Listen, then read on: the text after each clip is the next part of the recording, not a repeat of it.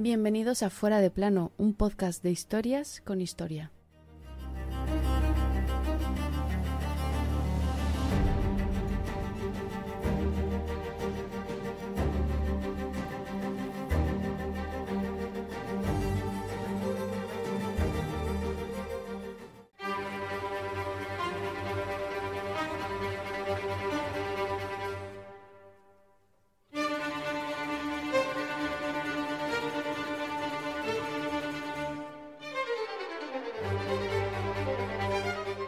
No importa que no me entendáis, que yo estoy hablando en mi lengua española, que es tan bella y noble que debería ser conocida por toda la cristiandad. El autor de esta frase fue todo un emperador cristiano y apostólico. Por eso es llamativo que el rey del reino más cristiano y mucho cristiano, el de España, a la sazón emperador del Sacro Imperio Germánico, Carlos I de aquí y V de allí, acabará con sus hombres saqueando la capital de la cristiandad, Roma, y secuestrando al Papa. Es el saco de Roma y ocurre el 6 de mayo de 1527. Si Carlos llega a ser protestante, yo no sé lo que hace.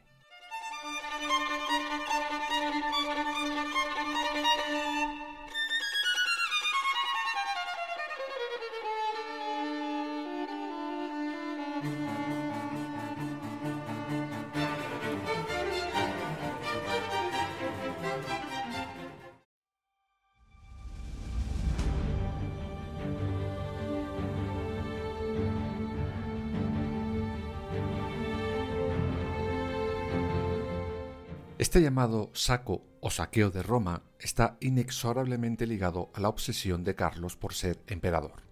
Vamos pues a poner como siempre en antecedentes el hecho del capítulo de hoy. Para ello tenemos que viajar hasta agosto de 1525. Meses antes, Carlos I y su homólogo y enemigo acérrimo, Francisco I, el rey de Francia, habían batallado de nuevo. Todo por el odio que se tenían, pues el francés quería la corona de emperador tanto o más que Carlos. Pero la suerte, aquella vez, no le sonríe a Francisco I y en la batalla de Pavia sufre una derrota sin contestación. Ese mes de agosto de 1525, el rey francés llega a Madrid en calidad de prisionero. Ya contaremos este hecho en un capítulo propio de Fuera de Plano, pero para el de hoy solo nos bastará decir que con el rey de Francia en España comienza el juego de ajedrez entre ambos reyes.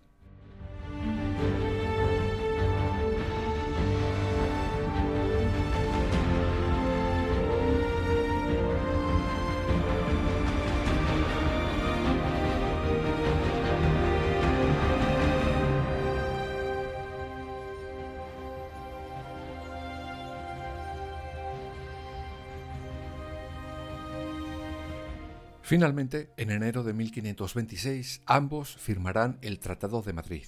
Ya contaremos qué decía, pero fue un acuerdo en el que evidentemente el rey francés salió perdiendo y de qué manera. Para salir de su cautiverio, que ya veremos en su momento que de prisión quizás no tuvo tanto, tuvo que dejar una prenda en España para que el rey Carlos I se fiara de su buena voluntad. Esa prenda fueron dos de sus hijos. Aquí les deja, sí, tal cual, Recordemos que en aquellos años en las monarquías los hijos eran monedas de cambio para absolutamente cualquier cosa, así que tan raro no era. El caso es que Francisco I es liberado y oye, fue poner un pie fuera de aquí y de lo firmado le entró una amnesia terrible.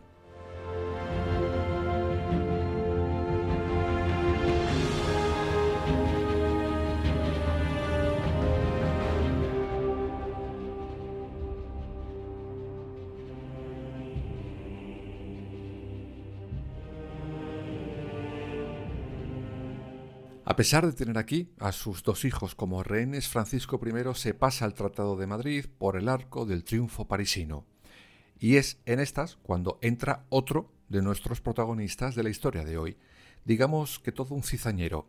Él fue el mismísimo Papa de Roma, Clemente VII, que no estaba muy por la labor de que Carlos tuviera todo ese poder para él solito. Vamos, y luego se sorprendería de lo que pasó meses después, pero no adelantemos acontecimientos.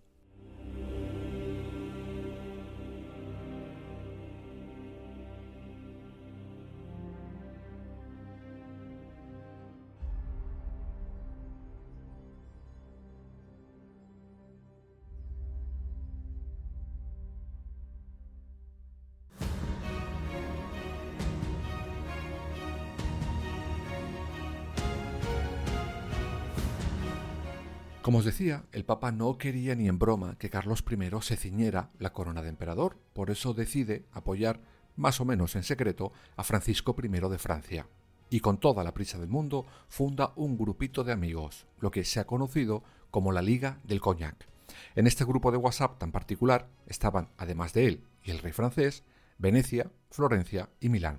Además, como invitado externo estaba Enrique VIII, el rey de Inglaterra, que mira, si repartía el poder entre más cabezas, mejor para él, ¿no? Pero falta un invitado estrella. A este le trae el mismísimo rey de Francia, y es ya rizar todos los rizos.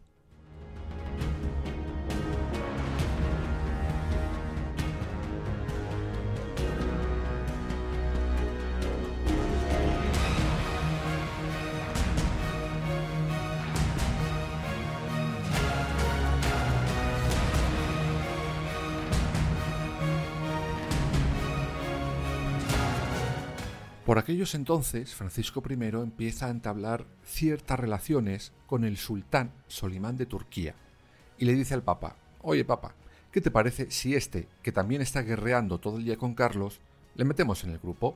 Y ale, otro más. Así que se da la extraordinaria paradoja que el líder de la Iglesia, el Papa de Roma, va de la manita con un sultán para enfrentarse a un rey católico. No me digáis que no es maravilloso los compañeros de cama que hace el poder.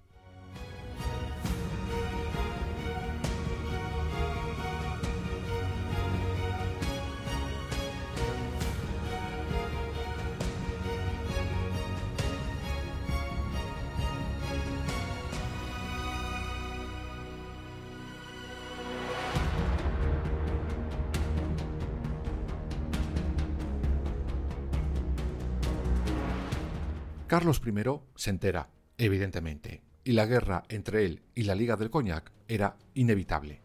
24.000 soldados por parte de los de la Liga, por parte del rey de España, 14.000 infantes, otros 10.000 de tercios, 5.000 suizos y 6.000 soldados de Italia.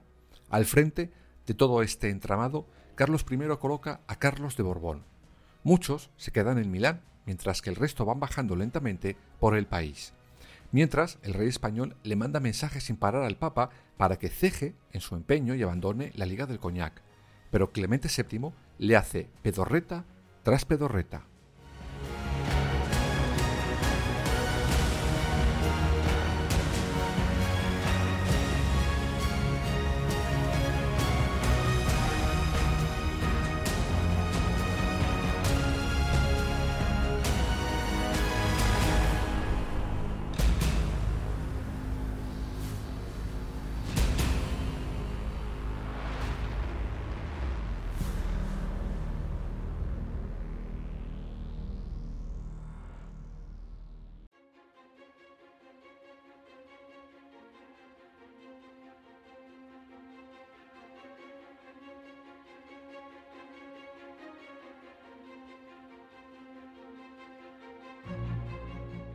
Por cierto, ¿quién era Carlos de Borbón? Pues le llamaban el condestable, es decir, comandante en jefe de ejércitos, y fue de primeras un noble francés. Además, luchó en su momento a favor de Francisco I. Sí, sí, como lo oís. Pero en un momento de la historia su amistad se tuerce y acabará del lado de Carlos I de España. Pues bien, este hombre lo ganaba absolutamente todo. Por eso, el rey, el nuestro, le pone al frente de aquel enorme ejército que seguía avanzando hacia los estados pontificios. Eso sí, un ejército que estaba pelín cabreado. ¿Por qué? Pues porque guerreaban mucho, pero no les pagaban un duro. Y empiezan a molestarse un poquito. Que finolis, ¿no? Trabajas, no te pagan y encima te quefadas. Habráse visto.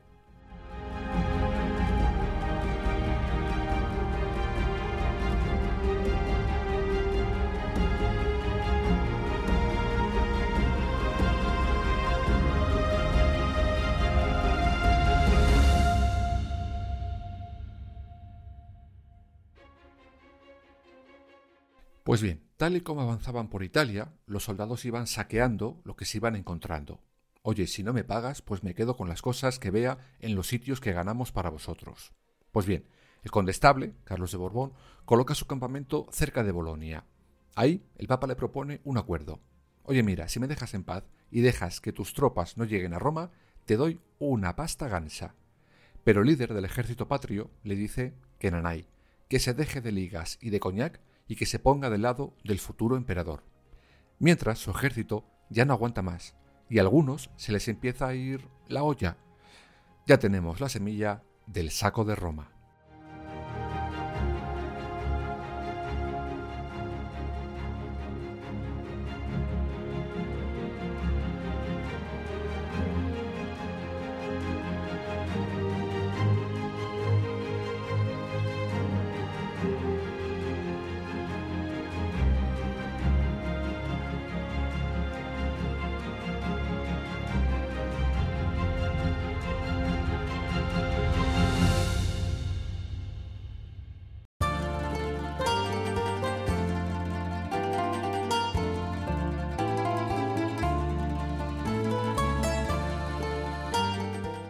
Los del ejército del emperador avanzan rápido.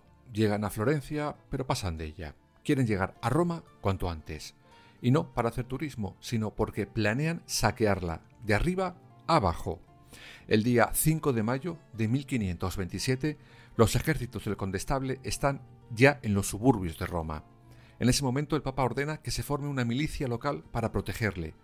Pero ya es tarde. Cuando amanece el 6 de mayo, los españoles, a la cabeza del ejército imperial, comienzan el asalto a Roma.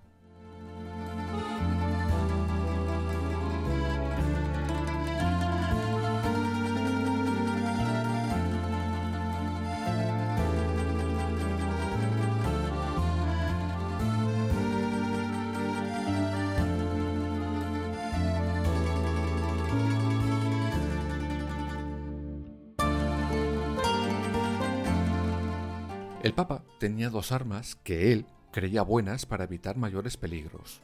Por un lado, las murallas, y por otro, los ejércitos de la Liga que llegarían para apoyarle. ja y ja. Las murallas no fueron ningún obstáculo para los del ejército de Carlos I, y las tropas de la Liga ni estaban ni se las esperaba. Desde la distancia veían lo que ocurría, pero sin intervenir. El Papa estaba solo en aquel jardín en el que se había metido por Metecaquita,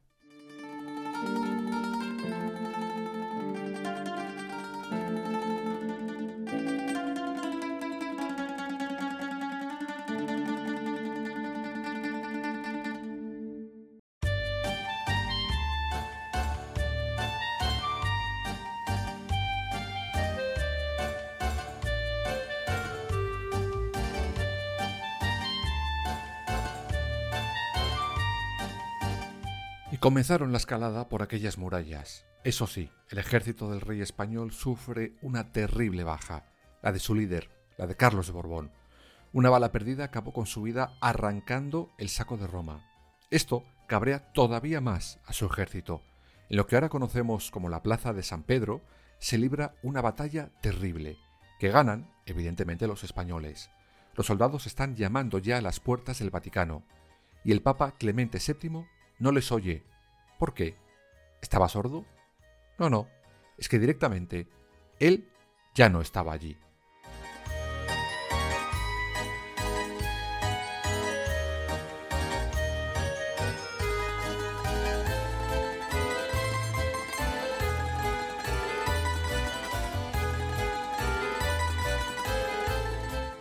El Papa había huido por un corredor de las murallas junto con otros 14 cardenales hacia el vecino castillo de Sant'Angelo. Fue disfrazado con un manto de obispo para evitar que su vestimenta blanca le delatara. Los españoles se enteran y rodean la fortaleza, pero no hacen más. La ciudad está ya tomada y comienza el brutal y salvaje pillaje.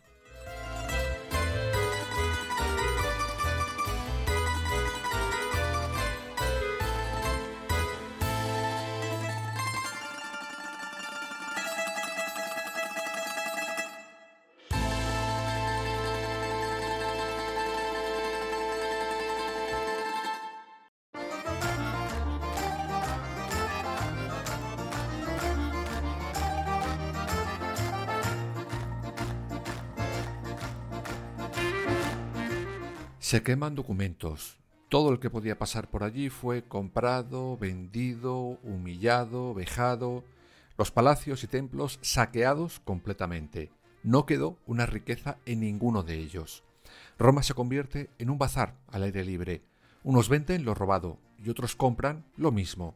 Roma queda destruida. El hambre, el frío y la peste aparecen por ahí también para acabar de rematar a la ciudad eterna. Mientras, el Papa y los suyos siguen sitiados en el castillo de Sant'Angelo. Tres semanas después, el Papa Clemente VII se rinde.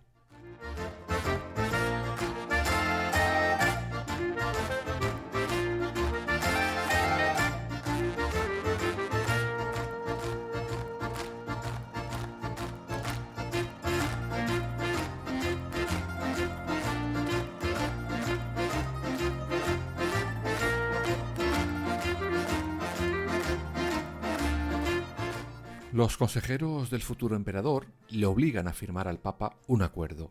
En él cederá varios territorios y le harán pagar 400.000 ducados como pago para el ejército que había saqueado Roma. De primeras da 70.000, pero no tiene más. En ese momento se ve obligado a fundir el Tesoro Vaticano para seguir pagando. Además, se compromete a no excomulgar a ninguno de los que habían intervenido en el saco de Roma. Pero ahí no acaba todo.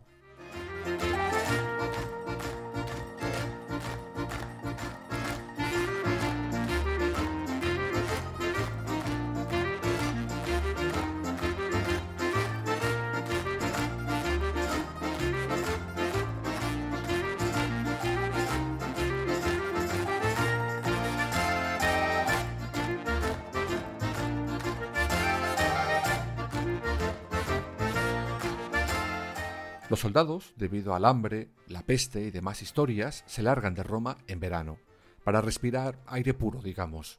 Una vez recuperados, dan media vuelta y protagonizarán el saco de Roma 2. Vuelven a saquear la ciudad ya saqueada, por si en su momento se les pasó algo por alto.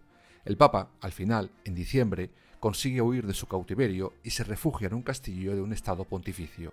No será hasta febrero del año siguiente cuando Roma sea por fin liberada.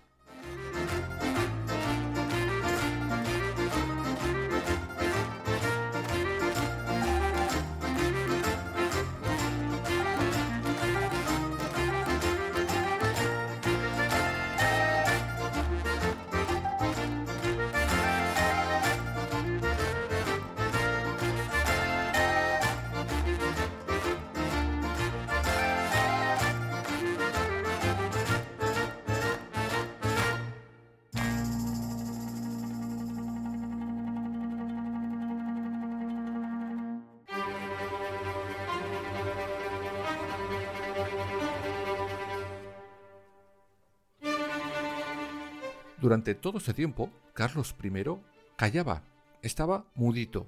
A pesar de saber perfectamente lo que ocurría, cayó. Cuando todo termina, como os imaginaréis, la conmoción en todo el mundo cristiano fue enorme. El futuro emperador se hizo el pío pío que yo no he sido. Le dice al Papa que estaba profundamente disgustado por lo que allí había ocurrido. Sí, sí, Carlitos, lo que tú digas. Puro postureo.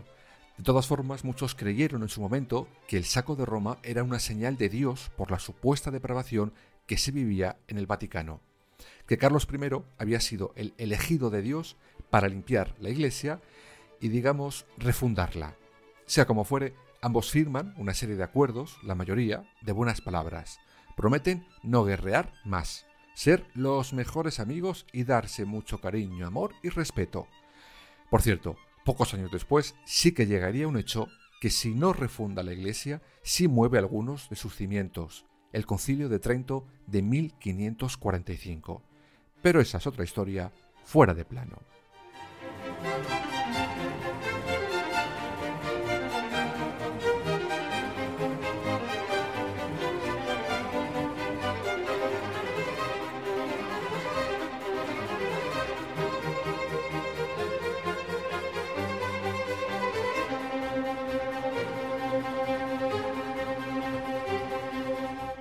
A pesar de las buenas palabras del rey Carlos I de aquí, Quinto de allí y del Papa, los herederos de ambos seguirán teniendo grandes enfrentamientos.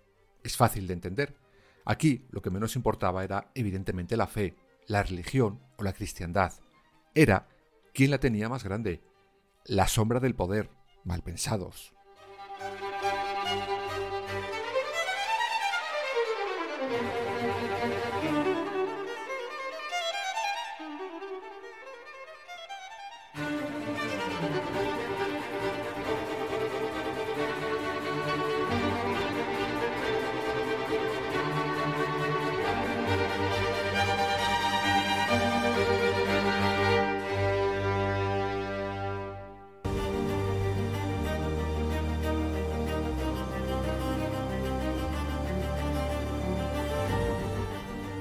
Fuera de plano, suscríbete en las principales plataformas y síguenos en nuestras redes sociales, Instagram, Twitter y Facebook. Fuera barra baja de plano.